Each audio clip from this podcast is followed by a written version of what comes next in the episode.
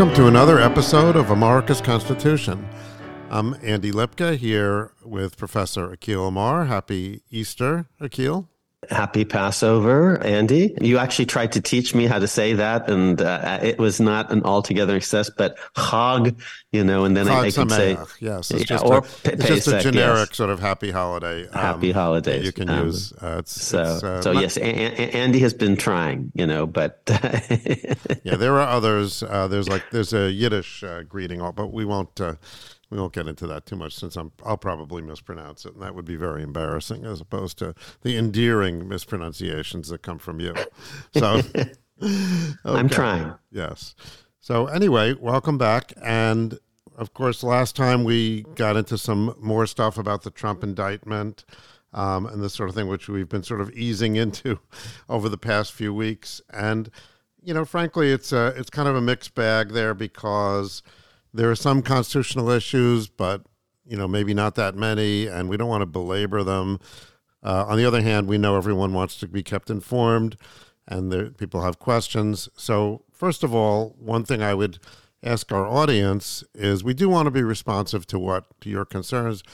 So, ask us questions in the uh, place provided on the website, um, akhilamar.com slash podcast hyphen two. And while you're there, check out the information about the Ever Scholar courses, but um, and the links thereof, or there too. Um, but this way, we can know what you don't know or what you would like to hear more about, and then that that can that can help uh, guide us on, on that one. Because frankly, I don't think we want to talk about that any more than we than we have to. I think we're all a little sick of it, and, and I don't. Uh, love the way that Donald Trump sucked up all the air in the room for eight years or whatever. Um, it, it, only seemed like eight years. Well, you know, the years going up to the campaign and then even afterwards yes. with January 6th. So, yes. so yes. yeah. Um, and of course, you know, we're there again. So, uh, anyway, but it is important, and we will we'll mention a little something about it later in the episode. But other things are happening, quite a lot of other things. So we've got a you know, you could call it a potpourri, but in fact, any one of these uh, developments uh, could probably make for their own episode. So I don't think it's it's the usual potpourri, which consists of minutia, but here the, these are a number of, of big big issues, and we'll be and, and some of them are connected, Andy. Um, uh, under the, uh, for example, a, a broad um, theme of um, ethics, which we've talked about before, and we'll talk about today.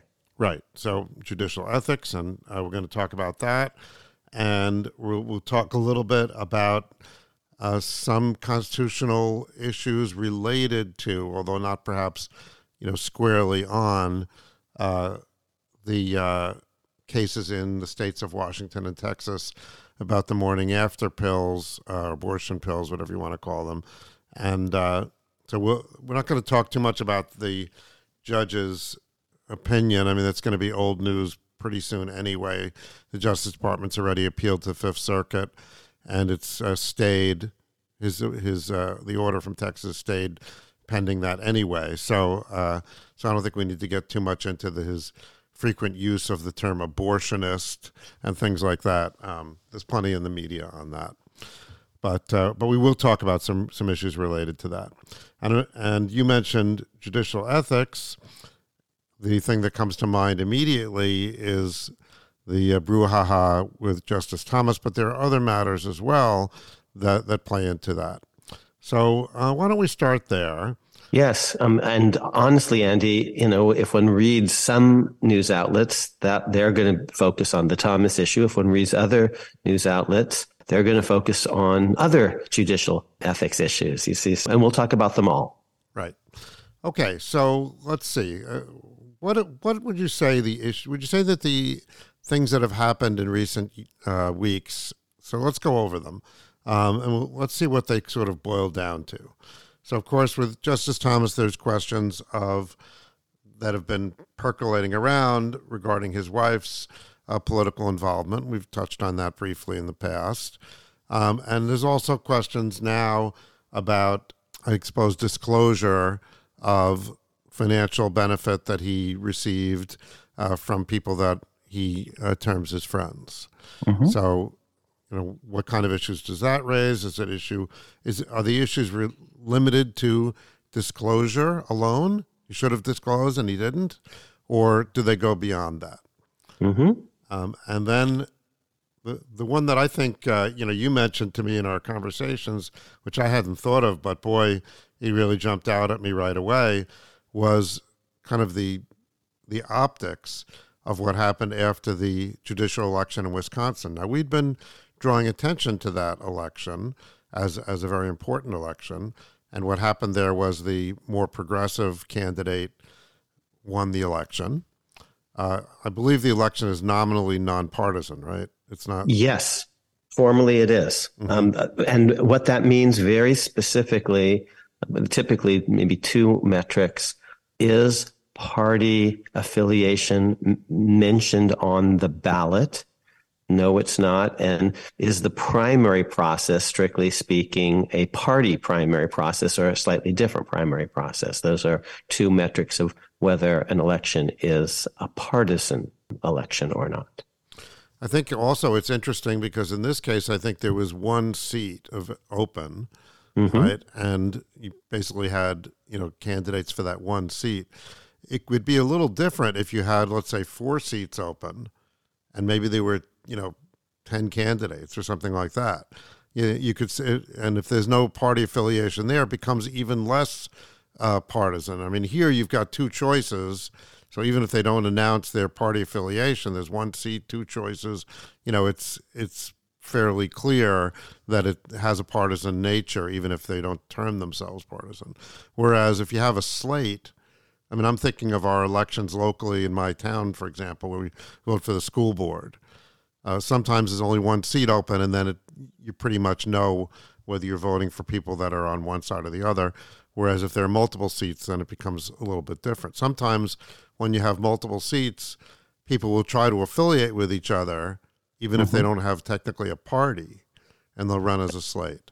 And so, we're going to talk a little bit about affiliation and slates uh, when we talk about Wisconsin. Right.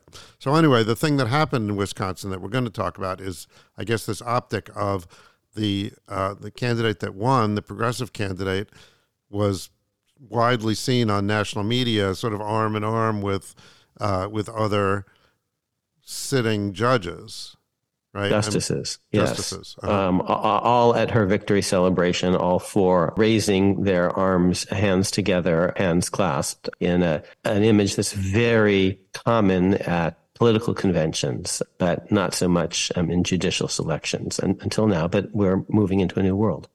Okay, and that so that has so is that an ethical question? Would you say? Yeah, it's a question about how, how, we think about what judges should and shouldn't do, and not just judges, but would be judges. Oh, and the third one, Andy, you keep trying to you forget it. Ah, yes, oh, yes, you're right. I'm, I'm, trying to forget it. Oh yeah, oh man, uh, yes, the the the judge because you don't read Fox and I do. No, it's all over the place now. Okay. Um, the the judge in the uh, in the Trump case in New York.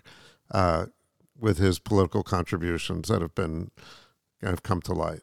I yes. mean, first of all, who gives a ten dollar contribution when when it's obviously fraud? I mean, so so the judge gave three contributions. I think this is what I know of at this point. He gave twenty five dollars to the Biden campaign, and he, in twenty twenty, and he gave ten dollars to something about progressive something or other, and then another $10 to another organization which was related to the progressive something or other organization, which was called something like Stop Republicans, you know, or something like that. So for a total of $45 worth of worthless contributions, we've we've got uh, you know food for Donald Trump's accusations of corruption, bias, whatever. Um, so the analyses that I've seen of that have said that it's unlikely to be grounds for recusal, but this this leads us into general questions about recusal. Yes. So, and which and, of course and optics and all sorts of things. And of course you have a theory about this, don't you? I have a theory about everything, yeah. okay. And what is your theory? Okay, this is like uh, Anne Elk in uh, Monty Python. Anne Elk has theories of the Brontosaurus. Mm-hmm. Okay, now let's start with all the stories about uh, Justice Thomas. And uh, I, am going to say the following My friend, Justice Thomas. He is my friend, and the audience deserves to know that and discount my views um, appropriately. But I also mention it because what we're going to talk about are, in part, the judicial ethics of friendship. There are all sorts of kinds of friendship. Our audience knows that I co filed with my friend, Steve Calabresi, founder of the Federalist Society, who does not speak for the Federalist Society, and my friend, Vic Amar, who also happens to be my kid brother, Vic Amar, helped by my friends Andy Lipka and Chris Duggan above all others, and my amazing TA team at Yale. And these are my students whom I do count as my friends. We together filed an amicus brief, and amicus is short uh, for amicus curiae, which is Latin for friend of the court, or maybe amici, actually, friends of the court, amici curiae, to be more precise. The three of us were the formal filers of a brief that described ourselves as friends of the court. No, not friends of uh, this person or that person, this justice or that person, but of the court as a whole. Um, and and I do see myself as a friend of the court. I also happen to be friends of most of the justices in just a more colloquial, conventional sense. And Andy, this podcast is all about, frankly, you and me. You know, if if this were a Paul McCartney song, it would be you know two of us which is an amazing song. We should we should put up a link to it, or maybe in the outro you can do that. It's it's a Paul McCartney song. It's off of Let It Be, um, and yeah, it's it's about I think at least two people in his mind. It's about Linda, but it's also about John, and and and both of them are, are special. So Andy, this podcast is about you and me and about our friendship. That's that's how the podcast means. So I want to talk about the ethics, the judicial ethics in particular of friendships. So this, that's, that's one of the elements of my theory that we're going to talk about today is how to think about how to theorize friendships, different categories. And the big legal ethics distinction that I, I want to bring to everyone's attention is the distinction between disclosure and the obligations to disclose as a matter of ethics and um, and regulation, and recusal. Those are two different things. They sometimes overlap, but my claim, my theory is going to be in all sorts of situations, including friendship situations. Sometimes there may be an obligation to disclose, but not recuse. Other times there may be an obligation to recuse, but not in advance, annually disclose in any way. So let's just, let's just think about that. Let's think about friendships because Clarence Thomas in his response to criticism has described a question and the person's spouse as among the Thomas's quote dearest friends, and they've been friends for um, over I think the family of the Crows is there. The Crow is the last name, Mr. and Mrs. Crow, and they have been friends of the Thomases, Justice Thomas and his spouse. Justice Clarence Thomas and his spouse Ginni Thomas for, in the justice's words, over a quarter century among our dearest friends. And Justice Thomas thinks this is important and relevant in thinking about the relevant issues and the optics. And we'll talk about all of that. So let me begin by hypothesizing a, a certain situation. Someone is a very close friend of yours, but they never ever litigate a case before the Supreme Court. Okay. And there may be in certain situations obligations of disclosure and that um, but i don't know how recusal would necessarily would come up if they're not a litigant not either a lawyer or a party contrary-wise um, i could imagine a situation again listen just take a friendship there obviously wouldn't be any annual disclosure requirement of, of, of a certain sort, but there might in certain situations be a recusal obligation. And then there are questions about whether when one recuses, whether one has to give the reasons at the time of recusal or not. That would be a certain kind of disclosure, but not an annual one subject to you know various regulations. Okay. So, and then there are all sorts of kinds of friendship. And, and one distinction that we, we're going to talk about are not just how long one has been, someone has been a friend. And Thomas says this has been a, a long standing friendship over a quarter century. Oh, and friendships are rare in the world. And when you have you know, a long-standing friendship. That that's something to that's a real blessing. You know, today is Easter for me, and I'm, I, I count all, thinking of all my my blessings. So the length of the friendship is relevant, but another important distinction, part of my theory, if you will, is whether the friendship predates one's service as a judge or justice or whether it began afterward. That, that might be, you know, an, an interesting fact to focus on in certain situations. Okay. So let's, Andy, first, just because this is America's Constitution and we want this to be fun, let's talk about our friendship, okay. yours and mine. So it's not a childhood friendship. It doesn't go all the way back when you had your 65th birthday party, there were 12 people there, as I remember, at a, a great restaurant, Chinese food restaurant in, in New York. And they were couples, six couples. And Vineetha and I came down from um, New Haven and then uh, drove back. So you and Wendy, that was one couple. So you invited five other couples, five of your friends and their spouses. And now, if I remember right, Andy, three of the five were, were childhood friends, right? Correct. One of them I met when he hit me over the head with his cast in second grade from his broken arm. Love at first sight. so, or first fight. Um, uh, was it intentional? Probably. you are a we got we got soul. sent to the principal together, and then we we were sitting there talking, and then we became friendly.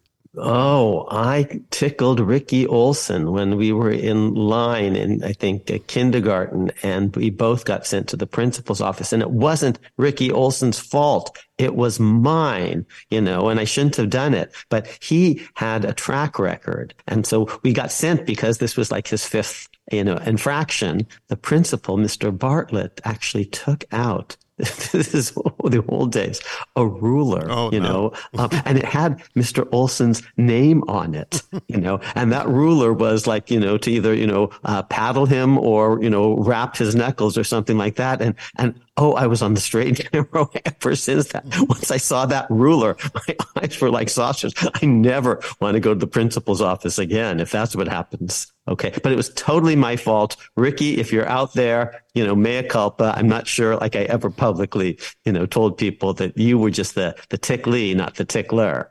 Okay. um, okay. But three of the five were childhood friends and two more recent. Okay. Um, so um, now, um, if I were a judge, obviously I'm not, um, it would be um, weird for me to annually have to disclose a list of all my close friends in the world, you know, whether childhood friends or more recent friends. Andy, you know, uh, it'd be an odd regulation. Please list all the people that you talk to in person, you know, or uh, otherwise um, electronically on average more than an hour a day. Okay. Now, you, you could imagine such a, a rule that wouldn't capture all friendships, but it would capture, you know, people that Talkative are maybe ones influencing you in some way. Mm-hmm. Okay. And Andy, I would have to list you. I think, I think we, we average more than an hour a day, especially if you count, you know, all the podcast stuff, you know, sure. preparing for it, uh, uh, doing it and editing it afterwards, yep. um, taking Lucky out all me. my bloopers. Huh? Lucky me. yeah, and right, right back at you. Okay. Um, I could, you could imagine such a, a, a regulation, but I know of no such regulation. Okay. Or imagine you know, a regulation, list all the people that you've ever had over, you know, to your house as um, overnight guests or vice versa. Mm-hmm. You know, and yeah, it's I'd like analogous to, to vis- list all the countries you've visited, that sort of thing. Yeah, um, you have to do I'd when ha- you apply for passports and things like that. Okay, but I'd have to list you. You've been an overnight guest at my house, and you'd have to list me. Suppose, actually, we're going even a little more. You know, you've shared a room with. Okay, now this is getting a little, you know, edgy, but audience, don't worry. This is totally PG. Yes, when we were on the road together, I think that we there was a time that we were in the same hotel room, separate beds. I hasten to to add, but I can tell the audience. Yes, the, the reason that it never gets repeated. Right. yes, we did this once, mm-hmm. and I love Andy, but oh my God, he snores. Uh, as in, you know, think of buzzsaw, chainsaw, you know, um, 747, you know, on the tarmac or, or something. Uh, my wife so, is an angel. okay, but like Andy, because we're friends, I like know things about you. Mm-hmm. You know, and now and so know... does the podcast audience. Thank you. now, yes, you're all friends of Andy. Okay, but the point is, it would be weird if they were annual disclosure obligations, uh, just in the case of of close friends. But it would not be weird if I were a judge and you were a litigant. I might have to say, Andy is such a dear friend. He's so close to me. He's, you know, like family and more that it really would not be appropriate for me to be a judge in Andy's case. It wouldn't be fair to the legal system, wouldn't be fair to my colleagues, it, it wouldn't be fair to the opposing litigant. Okay. So there's a situation. It's a friendship situation, whether longstanding or more recent, childhood or, or not, where there's no disclosure obligation but I would say there is a recusal obligation. Now, that's if you're a litigant. Now, suppose, Andy, you weren't a litigant. I'm the judge. You were the lawyer for one of the parties. I think my position would be the same. At a certain point, someone can be so close to you that you shouldn't be hearing the case. You should recuse yourself. Now, let me introduce what about instead if someone isn't if uh, I'm the judge again, you're the you're not a litigant, you're not the lawyer for one of the parties, but you file an amicus brief with the permission of the court. Now, I think there I would take a different position. I would say, you know, a bunch of situations where I would have needed to recuse if Andy was the lawyer or the litigant, but just as an amicus, no, he's not representing a party. He's just representing um, a theory of the law. And it's not frankly very different. Um, it's technically a little different, but it's not that different than if Andy writes an op ed in the New York Times saying, here's how the court should rule. Let's imagine that Andy is, uh, you know, a law professor or an expert in some way. Okay. Now, why am I mentioning all of that? First of all, I'm going to tell you actually how the rules have changed over time. So first, just on that, from my book, America's Unwritten Constitution, here's a footnote. It's chapter one. It's footnote 27. And it actually uh, quotes one of my own friends, San, Sandy Levinson. And he was such a close friend. Oh, he stayed overnight at our house as a guest. Our um, guest room, actually, for many years, was actually known as the Levinson room because Sandy and Cynthia would come over regularly to visit us. Their daughter was a, an undergrad at Yale and played in the orchestra, and they would come to listen to her and visit with us. So much so once, Andy, I remember Vineetha and I were just sitting in the at the kitchen table, and it's 10 p.m and all of a sudden the front door opens, you know, because we they had a key and we didn't realize they were coming over. And I'm like, what the hell is happening? You know, it's 10 p.m. and someone's you know busting into my house. Okay, footnote 27. Professor Sanford Levinson has provocatively identified a 19th century pattern in which now these aren't friends; these are relatives. Justice Brockholst Livingston participated in circuit court litigation involving the New York steamboat monopoly, even though his brother, Robert Livingston, was the holder of the monopoly in question. Okay. Justice Levi Woodbury once heard on circuit an important case in which the lawyer for one of the litigants was his son, Charles Woodbury. Chief Justice Taney declined to recuse himself when his brother-in-law, Francis Scott Key, yes, that Francis Scott Key, Star Spangled Banner, argued before the court. And David Dudley Field argued three of the most important cases involving national power over the defeated Confederacy before a court that included his brother, Stephen J. Field. Okay. And in the previous episode, you remember there's John Marshall and James Marshall and back in Marbury versus Madison. John Marshall had his own issues. Also, his brother was involved in the litigation as a, as a witness in effect. Okay. So the rules of recusal have changed over time and become more strict. I think today we would say all of those situations are real no-nos. Your brother, your brother-in-law, your son. No, you shouldn't be hearing. Now, let me say but, one know, other. A lot of these these rules, you know, you talk about them as rules, but in fact, they're not really rules. Um, th- there are some rules, some things that you just can't do. But some of them are more that the judge should use their, their judgment and things like that. They're principles. Not quite um, a rule. So, norms. So, Uh-huh. would you say that the principle has changed, or in other words, was this prin- did this principle still apply? Then they just didn't. They just ignored it. I think we're stricter, and I'll tell you why. Um, but I do re- uh, remember this line from Pirates of the Caribbean. I think this was one where someone says someone invokes parley, and and and the pirate doesn't recognize parley, and and parley is an important. It's like a truce flag, and, you know, and it's part of the pirate's code that you have to, you know, recognize the right of parley, which is which is when someone comes to talk to you under as we're a flag of truce, you got to then let them return. Okay. And, you know, parley, you know, and then the, he, the, the guy is, you know, tied up anyway. And he says, the pirate's code, you know, and the other fellow says, the pirate's code be more like guidelines. okay. So not rules. Okay. On the other side, and this is one of the reasons I think we become more strict is the so-called rule of necessity. Sometimes we allow someone to be a judge because someone has to be a judge. Now, in a world where frankly, there's a smaller legal community, intelligentsia. More people are connected in one way or another to uh, to other people in the, the, the elite, and you might just worry that too many people are going to have to recuse if we have too strict a standard. Because Jefferson, for example, is John Marshall's second cousin, which he is, um, and everyone knows everyone. Okay, now why do I mention now the rule of necessity? Oh, Andy, I just came up with a 19th reason, I think what this wasn't one of the 18, for 18 years. Because if we adopted the Amar-Lipka plan of 18 years for full-time service by Supreme Court justices, the people after their 18 years would be senior justices who would be available to do all sorts of things, including circuit riding, but also pinch hit in cases where the court is short staffed. And the court is short staffed not just in cases of, of, of, death or resignation until there's a replacement, but also in cases, case by case of recusal.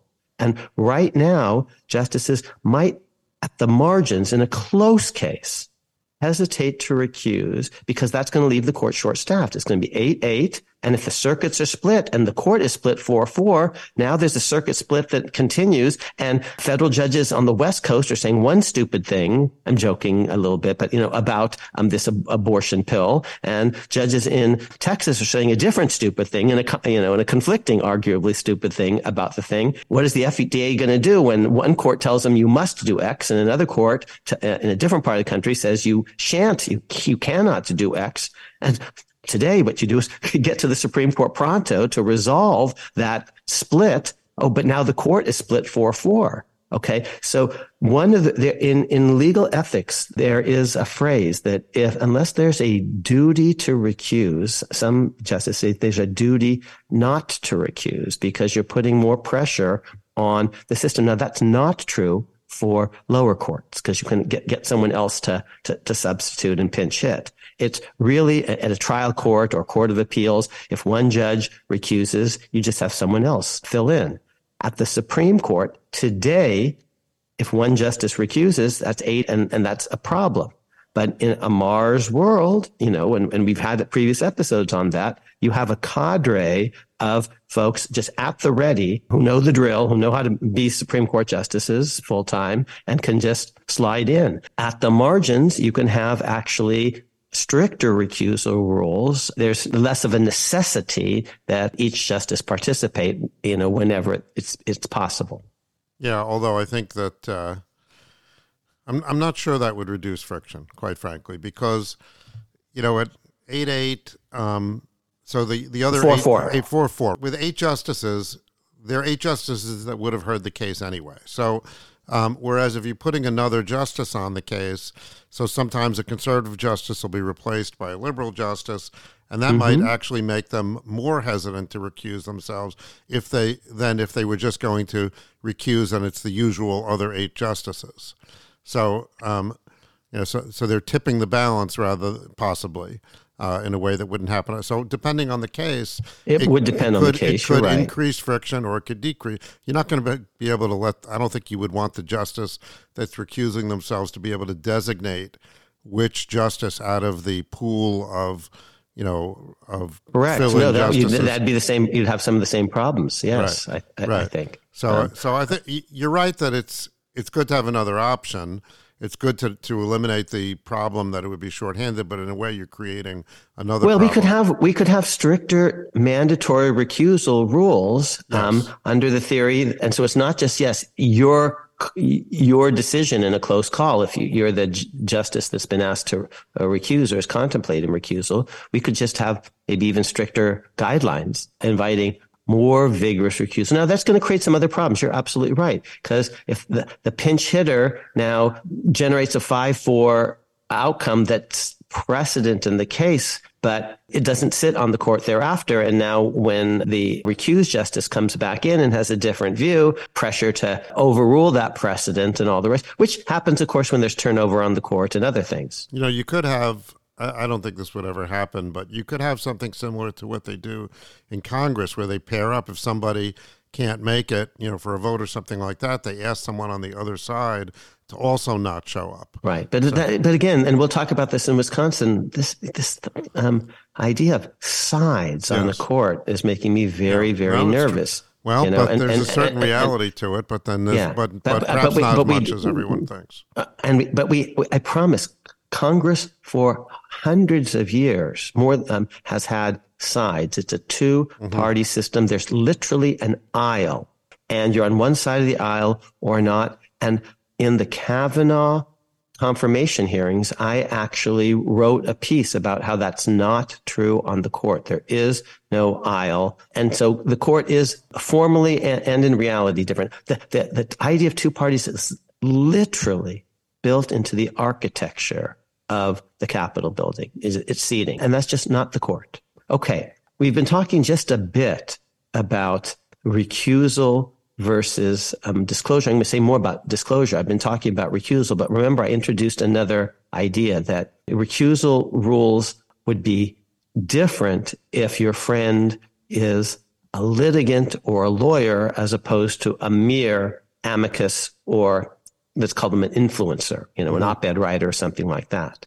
Now, since this is America's Constitution, cards on the table, full disclosure, if you will. I'm not recusing myself in this podcast, even though Justice Thomas is my friend. I'm talking about it. Yeah, then they'd um, be left with me. That wouldn't be very good. but full disclosure, Andy. Yes, I do consider myself um, I want to be an influencer. I do. I I write things. I never litigate. I never take money to litigate. I'm not a lawyer before the court for a party. I'm, I've never been a party in the court, but I have views on the law, and I want those views ideally to influence people who are in a position to count, like the justices. And there's nothing wrong with that. It's, it's not improper for someone to try to be an influencer in the right way. Here's how I'm trying to influence them. Not by money, not even by friendship. No, although we are, I am friendly with some of the justices, and I'll give you full disclosure um, here as well. I'm trying to influence them with reasons, with arguments. Okay. But now on just friendships. I am personally friendly with several of the justices, was friendly with them even before they were justices.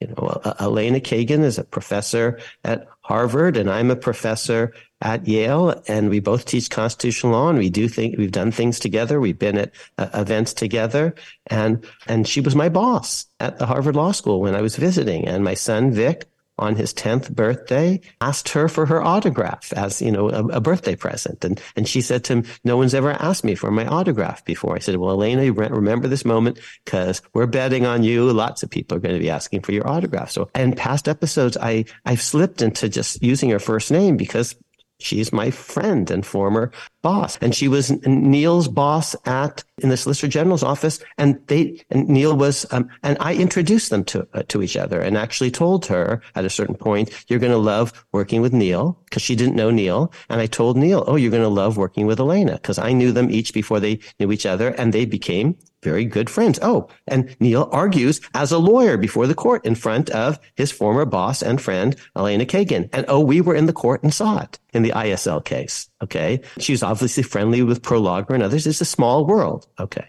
I think I've told our audience that I, I absolutely adore Sonia Sotomayor and knew her before she was a justice. And the first time we met, it was at a, a weekend conference in, in, in Malibu. And by the end of that conference, I felt as if she was one of my best friends from high school. You know, it, it was, she's just such a warm and, and caring person. And yeah, the world knows that I knew Brett Kavanaugh before he was a justice because I actually testified on his behalf um, in the confirmation hearings. This was before the Christine Blasey Ford thing, and I, you know, didn't take a public position on that because I didn't know anything ab- about that. But there are others, um, but I'm just mentioning that as four examples, and I picked those three in particular because I knew them before they were justices. Some of the others I got to know after. Know, obviously I knew Stephen Breyer before he was a justice. I, I clerked for him spent a year of my life with him. He was my mentor.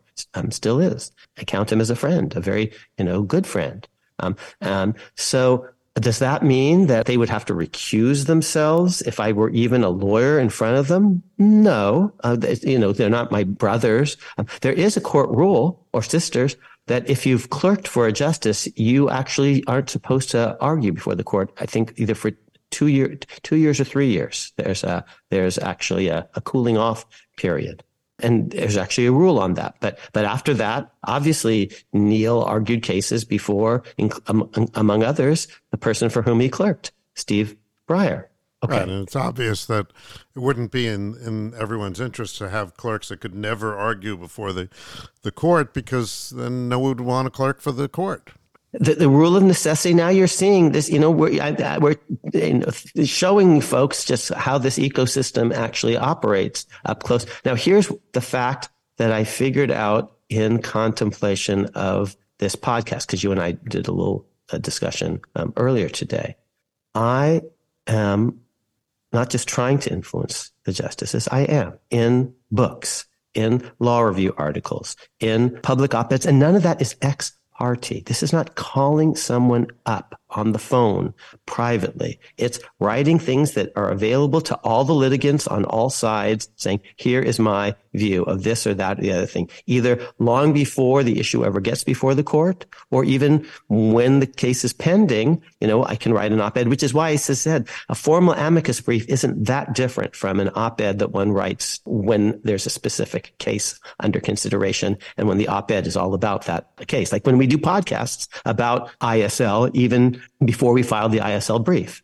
Well, it's, uh, you know, I think, and you were pretty meticulous about it when we went to the court uh, to observe the oral argument in the Moore versus Harper case. They we we got seated. We didn't choose our seats. They just seated us at a particular we place. We got seated like right next to the clerks, and and you know you knew a lot. Uh, you know numerous of the clerks. They were yes your students, and and, and some and, of them I had written clerkship letters of recommendation for. And yeah. you, you said, I'm not going to talk to them. I'm not even going to say hello to them. You yes. sort of nodded your head, but that was it. Yes. You know, that Yes. Not any the- exchange of words mm-hmm. would be awkward because I don't want, because appearances are important. I wouldn't want any justice to think I was trying to exercise improper influence. I never, ever initiate any phone call whatsoever to a justice or to a clerk. And, and I don't want the justices ever think that I'm trying to insinuate moles into their chambers or anything like that. So I'm very, very scrupulous about this. Yes to questions of influence. So, so what really I think what you're saying here is that there are types of influence that are legitimate.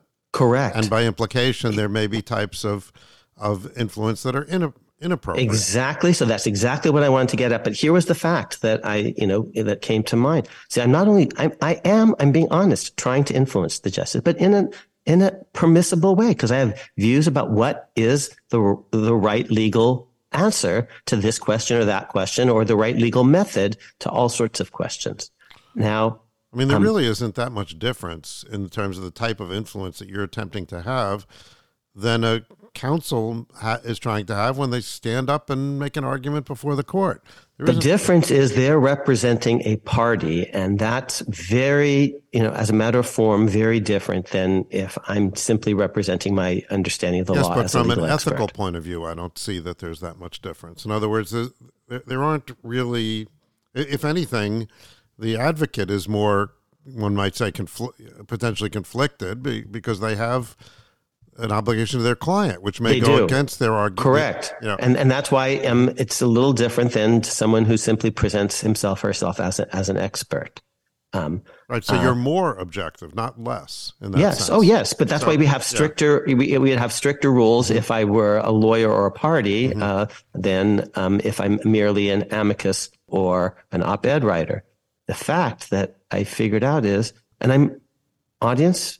I apologize in advance, but you know I'm honest. I'm ridiculously proud of the of the fact that I'm cited by the justices and usually favorably and not unfavorably. But it's not just that. I'm, I'm and this and if you look at my website, you know the first or second sentence says I'm cited more by the justices than anyone else under 65.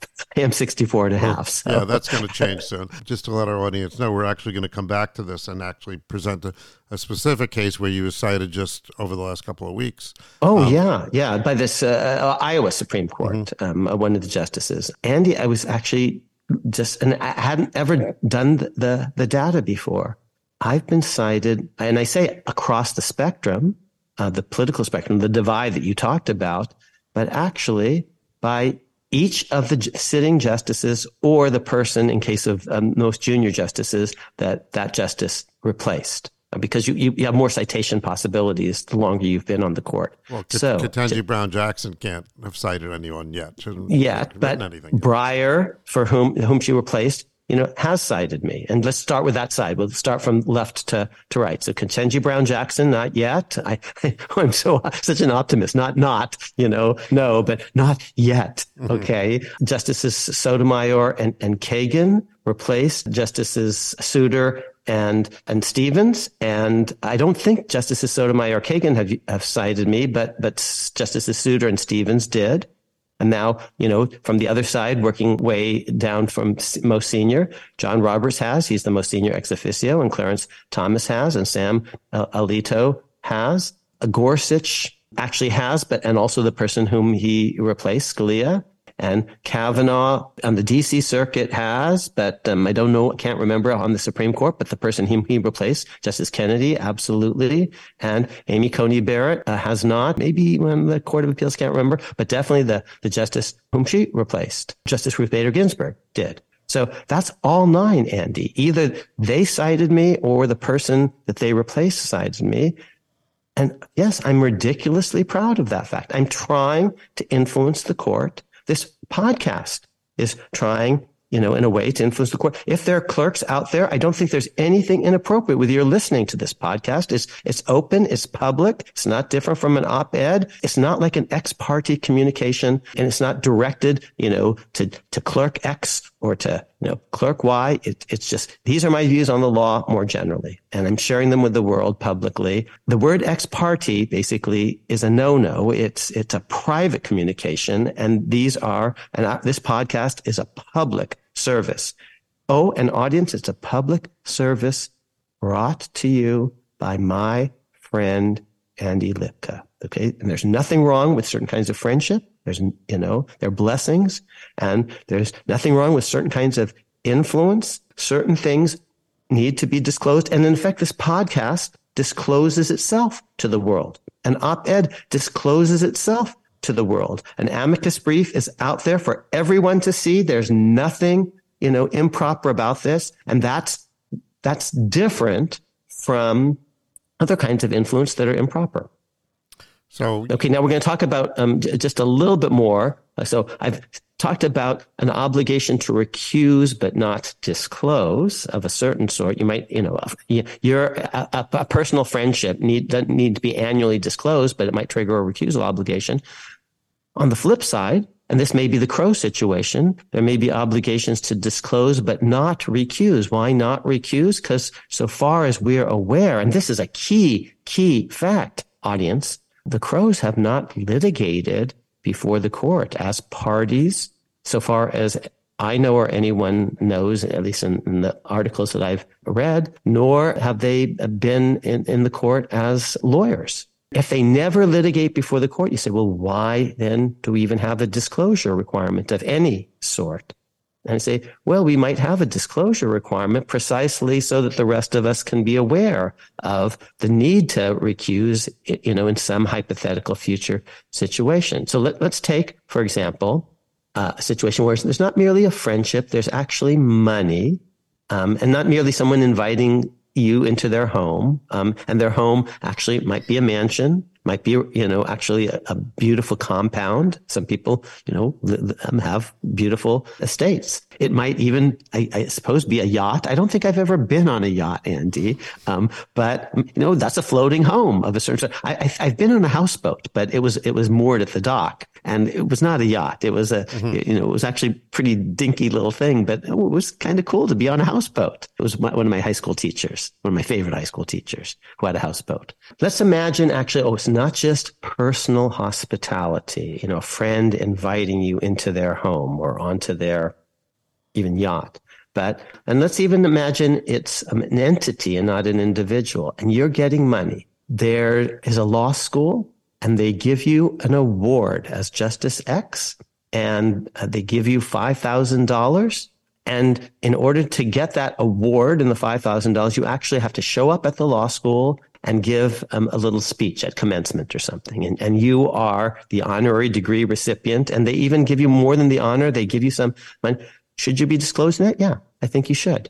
Does that trigger a recusal obligation? It might if we're a significantly large amount of money. Let's imagine though, just to make it an interesting hypothetical, you got the exact same honor, the exact same award from two different universities. One notoriously liberal you know, one notoriously conservative. Now, if in some weird lawsuit, the two law schools actually were suing each other or something, you might say you got money from one, but, but if you got money from each and it was exactly the same, would that cancel out or not? That's the sort of cool thing I would put in a law school hypothetical, you mm-hmm. see. Um, um, but I'm just imagining though, there are situations where you would have an obligation to recuse and not disclose. And contrariwise, you might have obligations to disclose but never recuse because there's never any litigation involving the person, uh, the entity or the person as a lawyer or as a party. Now, I'll tell you, I'll say two or three other things just on the Thomas matter, just in the interest of kind of analytic completeness. Some of the optics are relevant, uh, and here are some of the issues. Just one is there's a lot of resentment in the world against um, people on whom fortune uh, whom fortune has favored, just rich people, um, and politicians actually. Uh, aware that not everyone is doing well, try to gin up resentment, and and Democrats try to gin up resentment against rich people, and Republicans try to gin up resentment against highly educated um, elites and, and, and cultural elites. Conservatives sometimes demagogue against the Ivy League and Hollywood, and Democrats sometimes demagogue against, you know, the, the corporate fat cats. Um, but but some of what's going on is like people saying, "Well, I don't have a yacht. You know, none of my friends have a yacht. None of my friends have, you know, a private jet, a bombardier, and none of my friends have a 105 acre um, estate um, with uh, a main house and all sorts of beautiful guest houses. I understand the optics, but actually, there's nothing evil about having wealthy friends. It seems um, to me, and I have some wealthy friends. But when we went for the book launch of the words that made us, at um, the AEI event, there were billionaires in the room. And, and some of them actually were my friends and still are my friends. And there's nothing, I, I actually, uh, a couple of my classmates, um, Yale College classmates are, are billionaires. Um, and they're nice friends to have. You know, thank you very much for, you know, inviting me to your place uh, for a Fourth of July event. And, and some of them have. But the optics, there's just a lot of resentment.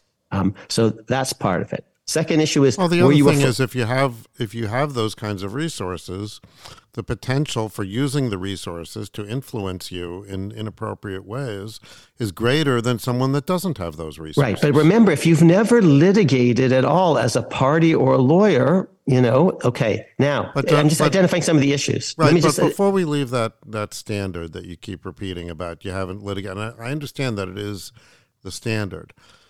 But isn't it a little naive to think that the the output of the court influences only the parties? It, you know, in other words, it has effect on, or uh, maybe not influence the right word, but but affects, uh, you know, only everyone. Yes, right. but I, as and an influencer, rich people differentially, or it may right. affect rich people but, with, but, but, you know, with private jets influence. Sure, but as uh, but but but if I had not merely an amicus brief or an op-ed, but I actually owned the New York Times, I'd still be able to actually you know, every day blast my message out and I'm trying to influence the court. And as long as the New York Times doesn't litigate, you know, that's a permissible kind of influence. Right. But earlier we, we, we made the point that there were different zones of influence, that, that, yes. that persuasion, you know, through argument is one, or speech, you know, for lack of a better term, is one, you know, zone of influence. But money, you know, or um, or access, you know, or things like okay, that. Okay, so so money is qualitatively different. But oh, access, I don't know, Andy, because people are allowed to have friends. And mm-hmm. and so look, the senators, four senators are my students and I'm there when the cameras sometimes I've been I've testified before the Senate many times and the cameras are on and some people oh they're totally different when the cameras are on than when the cameras are off. I've been to fundraisers and all sorts of things. You know, I, I tend not to give, but, but sometimes I'm actually just doing a presentation or something. My contribution is in kind. I'm, you know, uh, uh, fundraisers come to hear me give a talk about something and then they contribute to the candidate. The candidates, senators and, and House members, many of them are very wealthy themselves and pal around with wealthy people. And if you're talking about access, their friends are wealthy and they do fundraisers at, at nice mansions. And you know again i haven't been on a yacht. I'm sure they do fundraisers on yachts themselves. Right. And, and well when you talk about access um, you know you, earlier we talked about the fact that you wrote an amicus brief. And one of the considerations when we wrote the amicus brief when you wrote it was are they going to read it okay and you know you had various reasons for believing that they were going to read it because you had people from both sides of great repu- great uh, reputation that were writing and so forth. Um, but Joe Schmo, citizen, may have difficulty getting his opinion heard by Clarence Thomas.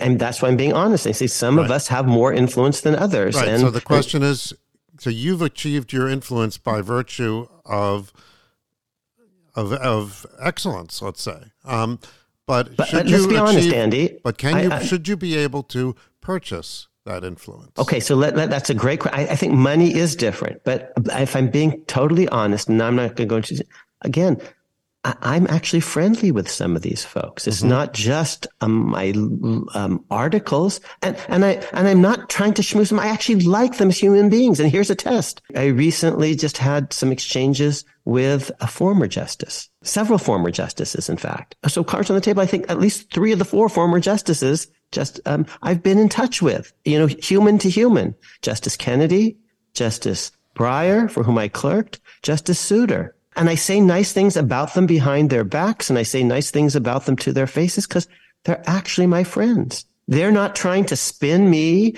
I'm not trying to spin them. They're just people who whom I care about in life. I don't spend as much time with them as I spend with you, Andy. But when you say access, I'm being honest. Yes, um, I'm, it's that you, we can't require judges to live in a bubble and have no friends. Right. So, but you know, having access to dinner is not necessarily the same as having access to what you talk about over dinner. Right. And I don't actually talk um, when I'm talking to them. And, and you saw that, Andy, when we went to DC and I didn't even, I barely made eye contact right. with so, clerks. So good for you. But, you know, but what about people that are paying money to Ginni Thomas's pack or whatever. I don't know that she even has a pack. I'm just, you know, speculating. Um, that and they're paying that money because they want Clarence Thomas to be at the dinner and hear what they have to say about this issue that's going to be before the court, and it's it's getting to Clarence Thomas because they're talking to Ginni Thomas about the January 6th protesters and the and the you know legitimacy of the election and he's sitting there at the dinner right. and he so so so hang, hang on so so one of the issues that I wanted to identify is they're, they're complicated issues of spouses and mm-hmm. especially in today's world where unlike the founders world women are politically equals and that wasn't true at the founding. Abigail Adams is a great advisor to John Adams, but she has to kind of keep it on, you know, kind of more quiet in a way that Eleanor Roosevelt doesn't or Hillary Clinton when she was first lady um, doesn't, or Michelle Obama. So the roles of political women have changed in part because of the 19th Amendment, really importantly, and that's wonderful. But the New York Times spends money to actually get its ideas out there, and um, and they they're hoping that the justices read their op-eds, and and they're spending money to to to do that. It's not and going other, to the judge, to the judge, justice. That money. Oh well, you were talking about two. There are two different things mm-hmm. that we talked right. about. One was access, yes. and and just in, just in terms of access, mm-hmm.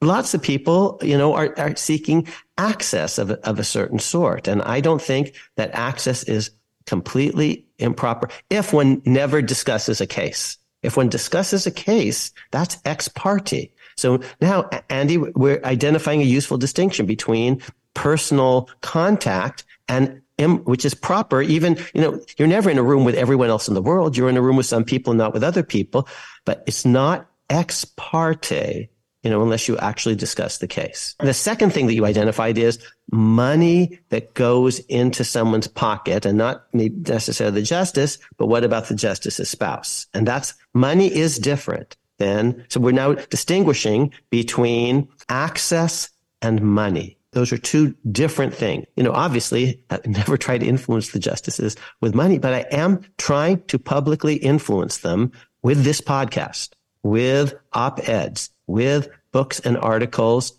and actually with amicus briefs. We're talking about a couple of things here. We're talking about disclosure and we're talking about recusal.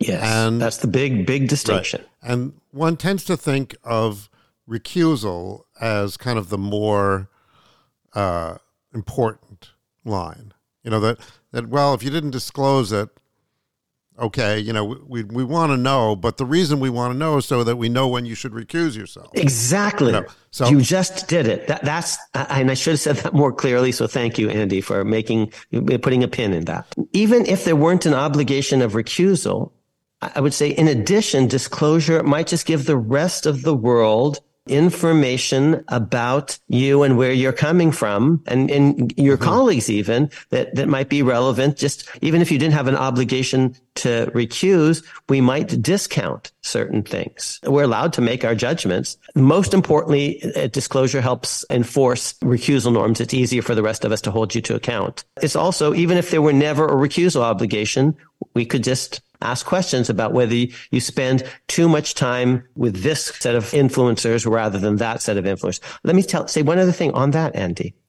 I'd love our audience to watch, if they are so inclined, a one hour interview that I did with Justices Sotomayor and Barrett. It was a year ago almost a year ago, maybe even this month, this week, possibly. It was the first, it was, had been arranged long in advance by an organization actually uh, loosely affiliated, I believe, with Ronald Reagan or with conservatives. It's a Washington, D.C. organization. I'm just blocking on the specifics. And they had arranged to have Justice Sotomayor and Justice Barrett interviewed together. So they put the thing together and then they were looking for an MC, the moderator, the Andy Lipka, the, the interviewer, and they picked me. I didn't reach out. They picked me um, to play Phil Donahue, as it were. And I was very flattered and I did it. Now, that was arranged months in advance. It turns out, Andy, that that was the first time that the two of them had been together physically in the same room because of COVID and other things um, since the Dobbs leak. They had to be at court because there was a judicial, it was a judicial conference or something. And wow, that was interesting. And I couldn't not ask them a question at some point about that because that's the proverbial elephant in the room. This is on YouTube, so our audience can see it. But the first set of questions that I actually asked them, I said to the audience, audience, you need to know that I consider each of these people my friend. Um, and I like them personally and I respect them and I respect the court. And this is true. And I said, and, and I don't say that about all my students, including all my powerful students, four of whom are, are senators of the United States. But I say, I really respect the court as an institution. I do. And I respect you both. And I like you as human beings. And here's what I think is great. You're in the same room together. Will you commit yourselves going forward, this is the first question I ask, to doing some joint events together.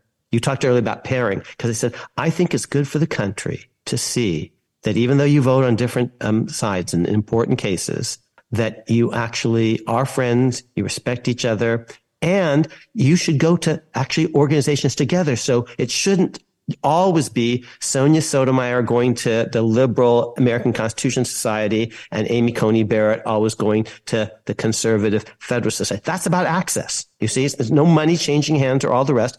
I don't love it when Amy Coney Barrett only goes to FedSoc and when Sonia Sotomayor only goes to ACS. And, and, and I like them both, you see, I really do. And I loved it that the two of them were together and they committed to doing that. That was my very first question, Andy. The audience can see this and they committed to doing that. And I'm told that they've done that and good for them. But this is, this is connected to your access point. Forget money. It's just like, whom are you actually going to uh, black tie dinners with, a poker night with Right. So, but of course, and getting back to this relationship between disclosure and recusal, I think that disclosure has gives us another piece of information, which is when the justice fails to disclose.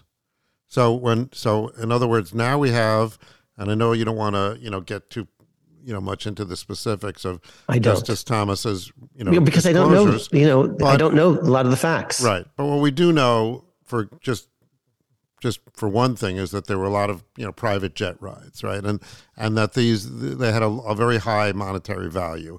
If he would have had to pay for them himself himself although of course he could have flown commercial would have been less exactly. But, so i read in the newspaper this is half a million dollars worth of well would you have paid that? Or would you have gone coach? Mm-hmm. right. Well and i recognize that. But yeah. still, there, you know, nevertheless, there was. Oh, and, and one other thing, just so the world understands this, Andy, if you and you and I, you know, have flown together a lot, okay, and we, and we have audience. Oh, some real stories to tell. I'm not going to you know spill all the beans, but there there there's some fun travel stories, car trips, plane trips together. I'm not a recognizable figure, but some of the justices are. There are some security issues. They probably have to have marshals with them and other things. There are security issues if they fly commercial. Uh, so I don't know all the complexities there, but I suspect there are issues um, for them that you and I don't face when we're trying to get from here to there. Mm-hmm. Yeah, and all the all these are fair points. But notwithstanding that, wasn't this stuff was not disclosed. Whatever the value was, it certainly had value, um, and so that raises a question: Why not? Do does do we really believe? And maybe we do. I mean, you know, you you you trust, I suppose, your friend, but um, I'm a very loyal friend, Andy. Yes, but I mean, and and, the, and that's why I'm I'm giving the audience full disclosure, okay? Because I wouldn't be credible if I somehow didn't tell them that I'm a friend of certain people and I'm a loyal friend, and I tend, as a loyal friend, to not lightly assume the worst about a friend. And the facts stare me in the face, of course, but just what has been said is there, the regulation was about personal, had an exception for personal hospitality. And how does one understand that category? There are further complexities. And let me walk you through a set of hypotheticals as if this were sort of a law school class and we can see some of the issues. And the conclusion of these hypotheticals are going to be, oh, when it comes to money, there are going to be sometimes issues of, valuation. How much is actually, you know, a, a bombardier flight worth a yacht trip? Um, what's what is actual genuine the value of it? It's is it um, uh, what you would have had to pay, what someone else would have paid, blah blah blah. But also, we're going to see the distinctions between the rules about access um, being slightly different and, and issues about access being different from issues about money being different from issues about ex parte communication. So in these hypotheticals, Akhil's a judge and Andy's a doctor and they've been boyhood friends, but for many years uh, they were in different parts of the country and then Andy moves near Akhil. So this is great. They can get together a lot and they begin to have a tradition. Akhil has Andy over for a birthday dinner every year because uh, their birthdays are about the same time of year. They actually are September, and, and we like to celebrate them together. And this is great. Now, I would think there'd be no issue whatsoever if I have you over. I'm the judge and I'm hosting you. And obviously there's nothing to disclose and, and there's no, never, we're ne- never any litigation where you're involved. It's just we're friends and to, I'm hosting you. So you have to disclose the rugelach that I brought over for the snack. so no, let's make it nice and clean. You don't bring anything. Okay. You and Wendy come over. Um, so now it's totally it unrealistic. Obviously, be it would yes. I'm, I'm going to get more realistic, Andy. Um, it would obviously be inappropriate for you to try to bring up a, a, pending case and, and spin me on it and influence on, uh, on me. And it would actually be equally inappropriate if I brought the issue up and said, Andy, here's a case I'm, th- uh, you know, this come before the court. You know, what do you think? And even if I asked you, this is an ex parte communication. It's by hypothesis, maybe influencing me, helping you to think about a pending case. Opposing counsel isn't being notified by this and doesn't have an opportunity to rebut whatever argument you, you make to me.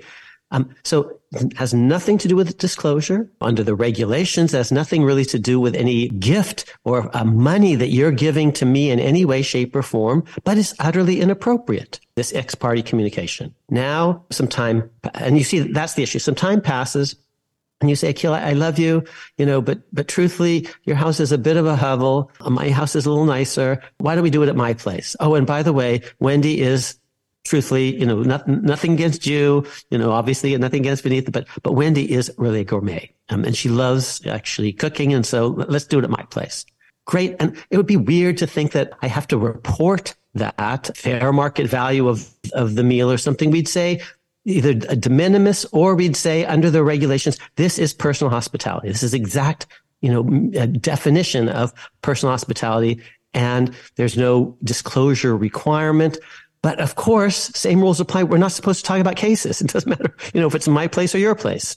Okay. A couple years pass. Your practice is doing really well. You're a gourmet. I am not. And you actually now invite you know, some great chef to cater the meal. You know, if I knew chefs, you know, I would know names, but all I know is Chef Boyardee. okay, but but um, um, and Chef Boyardee is an expensive chef. You know, he he charges a, a lot, and um, From now do I have to report? the fair market value of this might be actually, you know, somewhat significant if it's a Chef Boyardee catered meal and he's some famous chef. But probably under the regulations, you know, and I, am not an expert, but this again might come under the personal hospitality exception because this is at your home and, and it's just now, if you had taken me out to a restaurant and we went to Chef Boyardee's restaurant rather than Chef Boyardee coming to your home, it might actually be very different. And, and Andy, you know, you hosted me at a birthday party at a wonderful, you, me and Vinitha at a, at a wonderful restaurant, Chinese restaurant in New York. You, you can tell everyone the name. I can't remember what it was. It was spectacular. Oh, well, this was, was this was at Shun Lee West which actually is the subject of a very interesting article in the New York Times because another Shun Lee opened, and it turns out that it's uh, maybe some kind of trademark infringement or something. But anyway, okay, okay, but but I'm not see, I'm not making up these hypotheticals. And whenever we get together for these birthday dinners, you actually tend to like to pick a nice place, you know. And if you paid for the whole thing and I were a judge, oh, now we're starting to have some issues because that may not be de minimis if it were an expensive meal and and and it's maybe not personal hospitality if it takes place in a restaurant okay? But if it were your home it might be different under the, the the, regulations and it might just come under the personal hospitality exception. But no matter what whether it's in my hovel you know or in a restaurant or your house we shouldn't be talking about cases okay now some time passes and you actually say, Kill, you know, I just bought this cute little fishing shack a couple hours away and there's a beautiful little lake in the country. Come for the weekend and, and we'll just get away from it all. And I say, sure, that sounds great, but it's going to take me a while to get there. Uh, and you say, what are you talking about? You know, I'm, I'm driving and you can just catch a ride with me. But it's zero marginal cost to you. You are going there anyway. And it's not just transportation. This is part of the road trip. You know, part of the fun. We're spending time together, getting there, you know, spending time there and then coming back. And, and Andy, we've done these and these aren't hypotheticals. We do this. Okay? okay. And it would fall. I would think this is what law professors, you just change the, the factual hypothetical a little bit each time and see like when does it make a difference. So I would say that seems like the personal hospitality exception. Now, would it matter if three years have passed, your practice, your medical practice is really doing well? I'm still a poor public servant, judge, you know, with a civil service salary. Justices don't make tons of money compared to other private lawyers. You know, they're, they're law school classmates. They write law their school autobiographies. Are, yeah, but people buy them one by one. Their classmates might be making millions of dollars a year at top law schools, and, and they might be making uh, $250,000 on the Supreme Court, which is very, very, you know, good living for compared to ordinary Americans, but not compared to their law school classmates. Yeah, although um, actually um, we, we should we should say that this this raises a question for probably for another occasion, but yeah, they write their biog- their autobiography, and then interest groups buy up, you know, forty thousand copies of it. It's a great thing, and and I do want to talk about that. And and I'm pitching my book right now to publishers, so I definitely want to think about you know how one sells copies. And audience members, you can help me with that. We will talk about that maybe just a bit if you can just word of mouth get the word out. Now you're doing a little bit better, and instead of your driving, you hire a car service. Well, now it's a little different. That, you know, should I pay my pro rata share of the cars? And again, you were going to do it anyway. I'm just catching a ride with you and we were able to talk on, on, the way up and the way back. But we actually have an amount and you're, you're actually hiring someone. So that might be an issue, or maybe it's the personal hospitality well, it exception. seems to me that's pretty now, analogous to whether or not you pay for some of the gas when I drive in, in my own car but that might be de minimis. It's a smaller amount. You're going to pay for more. There are two different issues, the personal hospitality exception and the de minimis exception. Now, actually, you've made it so much that you don't just have a limo service. You actually have your own personal driver, you know, your, your butler, your, your chauffeur, your, your Jeeves. Now you're paying that person no matter what. They're on call. You know, the, the car is at your disposal. It's zero marginal cost to you it's you know zero marginal cost to me but do we prorate it because if we do that actually might be a substantial uh, amount and should i be paying my fair share or does that fall within the personal hospitality exception because that's, you're my friend and now that's like you have Spencer, a chalet it's so, not just so spencer tracy in judgment at nuremberg is a just is a judge at the uh, nuremberg trial and they give him a driver and a car in nuremberg mm-hmm. and marlene mm-hmm. dietrich who's the widow of uh, a Nazi that was hung by a previous Nuremberg tribunal befriends him, mm-hmm. and he asks the driver to drive her home. So, so there's your analogy. And I have to see that movie again. I only saw it a long time ago, and of course, our friend Telford Taylor was an actual prosecutor at Nuremberg, and the oldest prosecutor at Nuremberg just passed away this week, according to yes. news accounts, at age 103. The oldest living prosecutor. Yeah, he's a big ad. He was an advocate of international tribunals in general, like International Criminal Court. And, and uh, as was the great Telford Taylor, and our audience can listen to the tribute essay to the great Telford Taylor, our tribute uh, episode. Now, though you have a chalet and it's not two, a two hour drive, it's in Montana, but it's a spectacular place, several hundred acre spread, beautiful uh, lake, and uh, that's always stocked or something. And now we have to fly. Oh, but not to worry because Andy has actually a jet. I like um, this uh, his, hypothetical. Yes. Okay. Um, and you're going to go anyway on the jet and zero marginal cost. And, and when you're on the jet, we can talk. You've got your own pilot who's at your beck and call. But now it's not de minimis anymore, perhaps. Now the question is, do we say that's a 20,000 or fifty thousand dollar, you know, gift in kind that you're giving to me? But I would never pay that. I, you know, worse, I would just, you know, go commercial. That's maybe a thousand dollars, fifteen hundred dollars, because I you know I wouldn't pay fifty thousand dollars, but we wouldn't be able to spend the time together because part of the idea is you know we, we're spending time going there, spending time coming back. I'm losing half of the value of, of the Andy Akhil experience if I have to go separately from you. You're going to go on your your jet. Two issues it does this fall. Is this de minimis? Well, now it probably, it may not be de minimis even if it's just the saved commercial airfare, because that's a thousand dollars rather than to get to the fishing shack is, you know, $150 Uber or something. But now we're talking about $1,500 of plane fare. So that's the, the, that's the de minimis issue. But the second issue is, is this personal hospitality too? Because this is just, you know, Andy's house you know, as it were, you know, in the air. It's not just transportation. It's you and me together, you mm-hmm. know, as friends. But no matter what, whether it's in my little hovel or in a restaurant or at your house or on your plane or yacht, we should never be talking about cases. Okay. Cause that's ex parte. Now, here's how what our conversation has helped me see that I didn't see a couple of hours ago when we were actually, you know, talking about the issue. You know what's really important on access? What's the most important issue on access? I would say it's probably the law clerk's access to the justices because you actually are allowed to talk to some people ex parte, to your colleagues. The lawyers aren't there. Okay. To yourself, not your spouse. That's, you're not supposed to talk about the cases, even with your spouse. Although as a practical matter, I, I, I suspect it probably happens, but you're not supposed to. You're, uh, of course, allowed to talk to your law clerks and the lawyers aren't there. This is ex parte, but it's part of a system. They are on the up and up there. I know they're on the government payroll. There are all sorts of rules about them. But now, actually, Andy, here's actually what Akhil is seeing, is seeing in this, because of this conversation that he wasn't seeing before.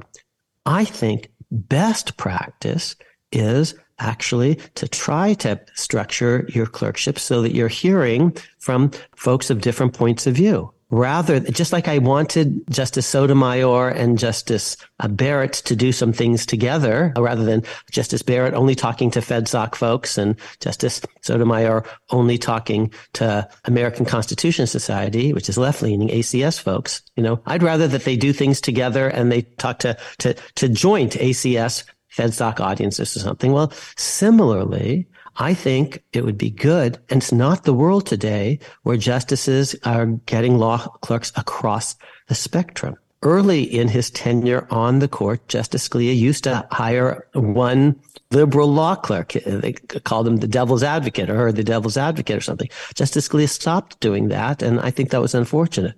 One of the things that I liked the most about then Judge Kavanaugh, and I mentioned it in my confirmation hearings uh, uh, testimony is that Justice Kavanaugh, in my experience, had hired law clerks from across the political spectrum when he was on the DC circuit. And I thought that was a good practice. So what and, you're saying here is so, that you want the clerks to sort of stand in because their communication with the judges is ex parte. You want there to be someone that's sort of a stand-in for the for the advocates on both sides so that there, Yeah, there's an opportunity to respond to the to the arguments that are being that are made on one side more generally. And so, so, cause, so access is important. You're right. And there's access that's permissible, like when I access the court by filing an amicus brief or I access the court by writing an op-ed or a book. None of that's ex parte because that's all public to the world. But now when we're talking about ex parte communication, oh, that's the law clerks. And I think the better practice would be across the board. Now, is a justice ever permitted to, let's imagine that no one initiates contact with a justice. Let's imagine that a justice actually initiates. Justice wants to hear from an expert. Can a justice call up an academic expert and say, I have a case. It's a difficult antitrust case. You're an antitrust scholar. I'm not. You know, can you, can, what do you think? That's awkward. Um, and justices, I think the practices do not do that. There are two, I think, wrinkles because this is America's Constitution where I'm actually trying to describe the ecosystem, you know, how things really work to a general audience. I think there may be two exceptions. Here's what a justice I think might be allowed to do. Call someone up, say, I don't want you please to tell me, you know, your views on a certain case that's under consideration. That would be improper. But it is permissible for you to tell me, here's the issue in the case. Have you or anyone that you know written about this that's out there in the, the, the public domain that would be helpful for, for me or my law clerks to read? Seems to me that's not really a violation of the, the deep idea because by hypothesis, these are articles or books or arguments or op-eds or what have you that are already out there and, and they're available to, to anyone. Does Um, the court think that itself pro- employ a librarian or a researcher that's available to all of the uh, Oh yes. clerks? Oh yeah, of course. They so have why huge couldn't you staff. just ask them? Libra- because they might not be as expert as a certain academic might might be. There's a nice question about former clerks. And uh, they're not your current clerks, but you hired them before. There's a certain special relationship, um, certain uh, as a practical matter, confidentiality that might be sort of a lifelong relationship. Would it ever be permissible, especially for a, you know to, to reach out to a former clerk? That's a nice question. The bottom line I'm getting at, though, is that there's a because the lack of disclosure appears to not pass the laugh test, um, according to, to some people, you know, that, that have read the, Pro, and certainly ProPublica thought it was important enough to publish a big article about. Right. Um, um, but, th- but they so have their inter- well, interests of their own to hype it, of right. course. No, of course. But nevertheless, there's, it's possible that in the end, this it, this is kind of uh, reaches a level of absurdity regarding you know lack of disclosure and if that's the case then when you combine that with the fact that we don't know what they talked about and that the, the, you know there's a lot of access here um, it raises it raises questions and then i think that well hang on hang on andy on, on that i'll push back a little bit they have denied talking about things, and I think that needs to be in, in the record. That because um, you know they can't prove the negative, mm-hmm. but I'm going to ordinarily take people at their word unless there's some evidence to the contrary. Um, and well, that's exactly um, my point. Hang, hang on. So, so this is what they said. Don't treat me as some sort of disreputable person because uh, I didn't disclose. Because actually, there's a question mark about the scope of this personal hospitality exception. Okay. So you're saying there's no question mark at all. I'm saying, Andy, that's what the people whom you read say, but I don't know that if that's what everyone says. And I'm not, I'm actually not an expert on this regulation. No, okay? I didn't say that. I didn't say that. I said it's possible that it, uh, right. uh, that it doesn't, that, that it's, I mean, there's certainly going to be some level of right, imagine. but even if there's a failure to disclose, as long as they didn't talk about things, then then what there is is a, a failure to disclose. But it doesn't really go to any any further than that, and it would be v- very problematic. See, let's just let's be analytic about this. Let's imagine that they didn't disclose and they should have disclosed, but they never talked about the case. That's much, much better than even if there had been no obligation of disclosure because money didn't change hands or something else, or it fell actually within the personal hospitality exception, even narrowly understood, but they actually talked about something. That's a real problem.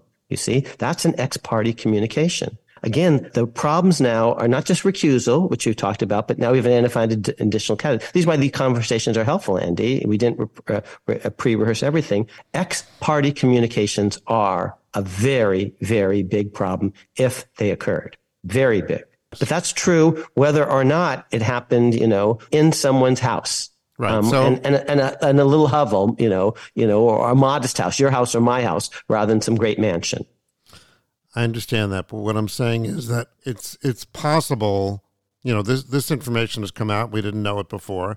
It's possible we could get more information let's say we get information that leads us to to believe that in fact the justice did understand that he should have disclosed it but he didn't so that there would some... be an intentional non-disclosure right, exactly. and that so, raises then and, and, and intent is often very important in the law that's what i'm getting at here is that if if you if you get a when it seems to be an absurd level of non-disclosure i'm not saying that it is an absurd level or even that it seems to be but you could imagine a scenario where it seems to be an absurd level of non disclosure.